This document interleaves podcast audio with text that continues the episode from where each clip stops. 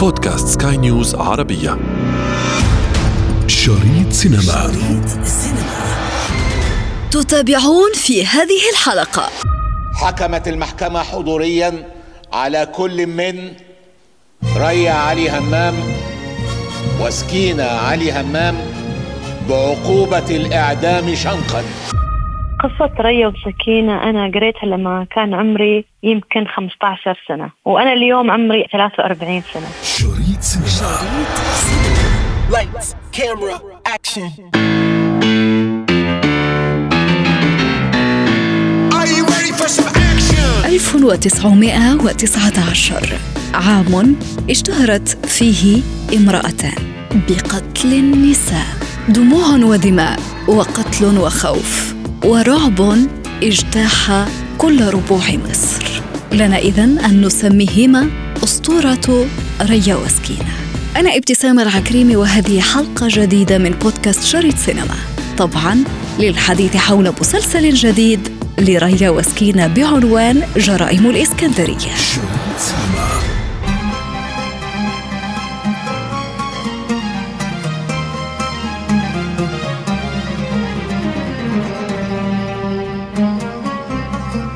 ريا وسكينة علي همام. شقيقتان مصريتان تعدان من أشهر السفاحين في مصر. اشتهروا بتكوين عصابة لاستدراج النساء وقتلهن. من أجل السرقة في فترة كانت ما بين ديسمبر من عام 1919 ونوفمبر من عام 1920 برنسيسة يا برنسيسة الحسود خمسة وخميس يا برنسيسة يا برنسيسة. جرائم تسببت في خلق حالة من الذعر في مدينة الإسكندرية في ذلك الوقت. الشقيقتان نزحتا في بداية حياتهما برفقة والدتهن وشقيقهن الأكبر أبو العلاء من صعيد مصر إلى مركز كفر الزيات ومن ثم إلى مدينة الإسكندرية واستقروا بها في بداية القرن العشرين. حينها بدأوا العمل في الأعمال غير المشروعة مثل تسهيل تعاطي المخدرات والخمور عن طريق إنشاء محال سرية لتلك الممارسات. لكل بداية نهاية فقد انتهى بهم المطاف باستدراج النساء وقتلهن بهدف الاستيلاء على مصوغاتهن الذهبية بالاشتراك مع محمد عبد العال زوج سكينة. سكينة هي التي بدأت حياتها بائعة هوى أما ريا فقد تزوجت ثلاث مرات.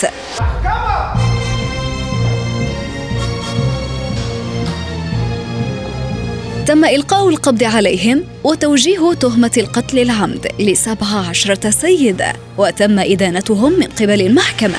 حكمت المحكمة حضوريا على كل من ريا علي همام وسكينة علي همام بعقوبة الإعدام شنقا. أعدموا بين الحادي والعشرين والثاني والعشرين من شهر ديسمبر سنة 1921 تعد ريا وسكينة أول سيدتين يتم تنفيذ حكم الإعدام عليهن في تاريخ مصر الحديث.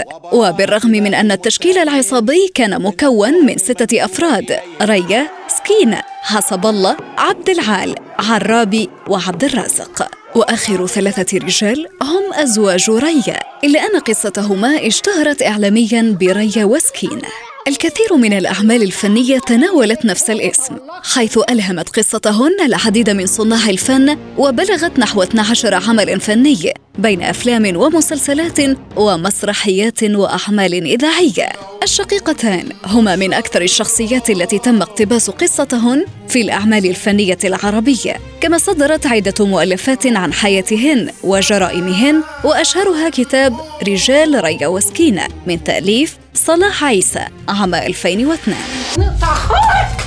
أنا هنقطع خبرك! تقوليها في وشي يا بنت! هنقطع خبرك! من منطلق هذا الثنائي رأينا مسلسل ريا وسكينة عام 2005 وكانت في البطولة الفنانة عبلة كامل التي أدت دور ريا برفقة سمية الخشاب والتي لعبت دور شقيقتها سكينة. وقد أخذ المسلسل عن كتاب صالح عيسى. لا تزال قصة ريا وسكينة ثرية وقابلة لتتحول إلى دراما تلفزيونية حيث ستطل هذه المرة تحت عنوان جرائم الإسكندرية. الكاتب والمخرج العالمي تيري جورج بالتعاون مع المؤلفة المصرية مريم نعوم أعاد صياغة نص العمل الجديد الذي تلعب فيه المخرجة الإماراتية نايلة الخاجة وكذلك ميكايل اسكولاري دور المنتجتين التنفيذيتين للعمل. من دبي المخرجة والمنتجة نيلة الخاجة. قصة ريا وسكينة أنا قريتها لما كان عمري يمكن 15 سنة وأنا اليوم عمري 43 سنة. فلو تحسبينها القصة هاي تمت في بالي وكياني تحوذت علي وكنت أقرأ لها وأسمع غير عنها يعني الأفلام اللي سووا عنها والمسلسلات القديمة طبعا والكتب وغير المتحف الموجود في مصر يعني في اليوم مثلا غرفة أو مكان معين هو مثل متحف بس صغير حجمه صغير في الملابس الموجودة والجرايد اللي كانت موجودة عنهم. يعني مثل ما يقولون الأشياء اللي كانوا يلبسونها اللي هي ريا وسكينة. فأنا عشت هذا العالم معاهم ودائما كنت أتصور يعني نحتاج أن ناخذ هاي القصة اللي هي قصة عربية واقعية ونعملها ونحطها في إنتاج عالمي لأن فعلا من القصص اللي هي آه، تشد الاهتمام وغريبة وفيها مثلا طبقات مختلفة. يعني عندك الطبقة السياسية أيام البريطانيين عندك الطبقة المادية والاقتصادية بين الفقر والواحد إنه يعني يروح يقتل أو أو يسرق. حتى الأمور اللي كانت تصير في مصر من الناحية الاجتماعية أيضا. ففي جمالية مصر القديمة ففيها وايد أمور تحتاج فعلا إنتاج عالمي. في القصة ما ركزنا على القتل فقط لا ركزنا هاي البنات كيف وصلوا مرحلة الجريمة. يعني كيف الواحد يوصل هاي المرحلة. من الجانب الإنساني وتناولناها أيضا من الجانب الاجتماعي في مصر. شريط سينما. في كل عمل ضخم تتعدد أطراف الإنتاج وتتنوع وفي جرائم الإسكندرية الذي يروي قصة الثنائي الذي أرعب النساء تجتمع كبرى الشركات العالمية من الولايات المتحدة الأمريكية وحتى بريطانيا. الفكرة كانت فكرتي. أنا يعني كتبت مثل ما يقولون 12 14 صفحة عن الموضوع وكتبته كمسلسل وهو أصلا أنا كان في بالي نسوي مثل أنثولوجي يعني نسوي الحلقات الأولى عن ريا وسكينة مثلا سيزون الحلقات مثلا دورة ثانية نسوي مسلسل ثاني عن جرائم قتل أخرى. يعني جرائم قتل في الوطن العربي اللي هي مش معروفة عالميا ولكن قصصها جدا تشد الانتباه. أخذت هذا ال skeleton ال material وقدمته لشركة في الإمارات اسمها Front Row Entertainment وهم عرفوني على شركة بريطانية اسمها Sky Rocket ف Sky Rocket اخذوا المادة مني وقعت عقد معاهم. على أساس إن أنا كنت ال creator يعني اللي هو كتب أو قدم المادة. بتكون المادة هاي عندي وممكن أنا أخرج أيضا حلقة أو حلقتين في هذا العقد اللي كان بيني وبينهم. الأيام مرت مثل حدوتة الأيام مرت مرت مرت. سبحان الله اتصلوا في قالوا لي المخرج العالمي اللي هو تيري جورج اللي سوى فيلم Hotel Rwanda, In the Name of the Father عنده 18 أوسكار ترشيح للأوسكار وكان أيضا فايز بجوائز أخرى عالمية. فالاسم معروف ومرموق وله وزن وله ثقل. فهم عرضوا عليه ثلاث قصص عندهم من قصص أخرى يعني في العالم. فهو كثير حب قصة ريا وسكينة. فاجالي تليفون أن نحن حابين أن نخلي تيري جورج هو ما يعني يمسك المشروع من بدايته لين نهايته مع فئة من الكتاب المرموقين المعروفين في مصر.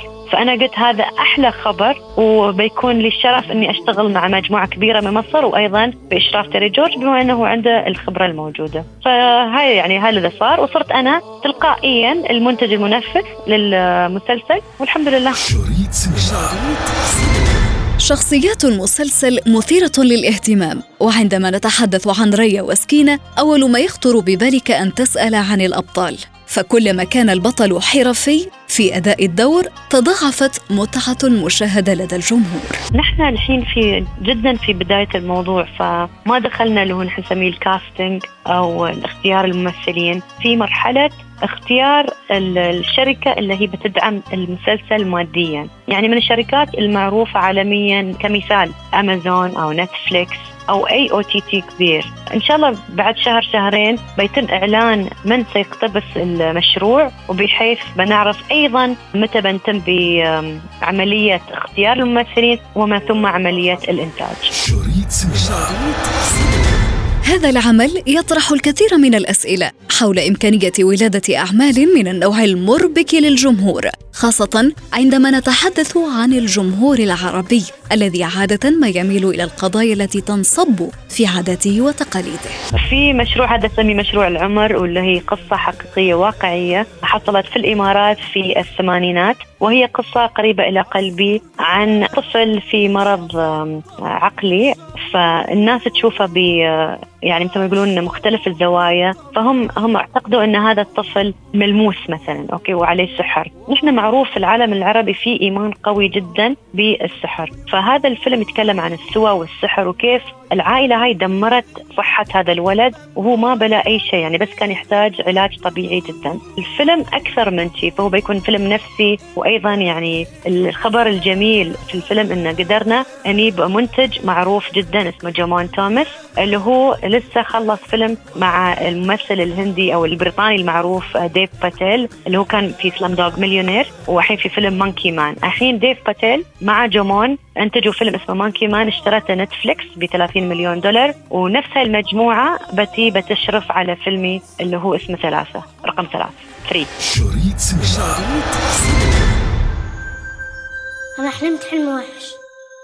مالك جه أوضتي وكان عايز يلعب معايا. طب ودي حاجة وحشة لما ملك يلعب معاك. أصل بعدها اتغير. أظن كان عاوز يأذيني.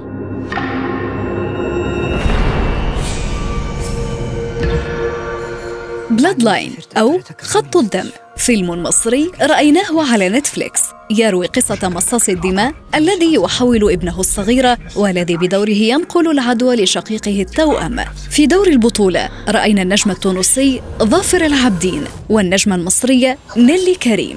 لكن شهرتهما لم تكفيهما لإنجاح الفيلم. نعم شفت الفيلم. ويكون عندهم توأم اثنين. يعني style الفيلم هذا بعيد جدا عن طريقتي أنا في العمل بس له جمهوره. المشكلة ما تكون في الإخراج تكون أكثر في السيناريو. السيناريو دائما إحنا نقول سيناريو ملك أو ممكن هالأيام نقول ملكة. السيناريو الكل في الكل. إذا السيناريو ضعيف الفيلم ما عنده بنية تحتية قوية. فلهالسبب نحس فيه نقص نبض. يعني ما في نبض في الفيلم نبض حياة ما في قلب. دائما السيناريو اللي يحتاج مثل ما يقولون أنت يوم تركب على القطار السريع كيف ده؟ ساعات شوي شوي شوي شوي عقب مرة واحدة خبطة كبيرة. يعني ما في هاي الخبطات طالعه ونازله فيكون الموضوع جدا سطحي أو فلات فيموت الفيلم. ساعات المخرج يعني حصل سيناريو جاهز ويكون يعني متعطش إنه يشتغل. فللأسف تصير هاي الأمور في صناعة الأفلام دائما شريط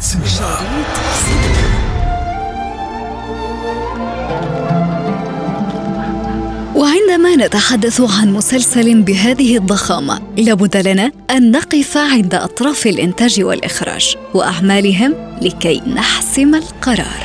للأسف رمضان لا ما عندي وقت. إذا الناس تسألني طب أنت كيف تعيشين؟ أنا أعيش بتصوير إعلانات لماركات عالمية وأيضا أعمل أعمال وطنية. يعني مثلا أكبر عمل وطني العام الماضي كان من إخراجي كمثال يعني. كان عمل وطني جدا حنون. في أول أسبوع ما شاء الله حصل على 5 مليون فيوز كان من شركة مبادلة واسمه نسابق الحلم. وكانت عن عبارة عن بنت تمثيلها كان فوق الرائع. ماسكة كانت علم الإمارات ومشت من 1972 شفنا معاها دولة تتطور وهي تركض بين الأحداث. يعني شفنا الأحداث من خلال عينها وعشناها. حزنا معاها ضحكنا معاها لين نهاية الفيلم. فكان عليه صدى جدا رائع. شريط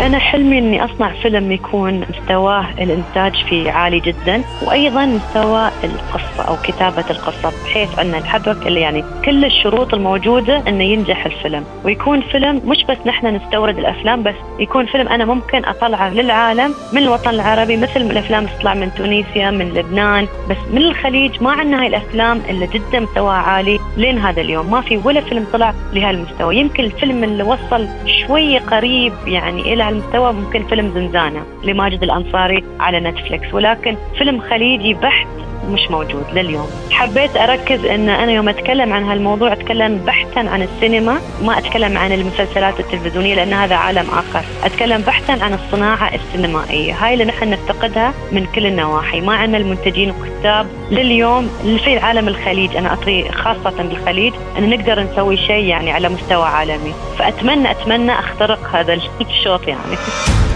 شريط سينما. شريط سينما.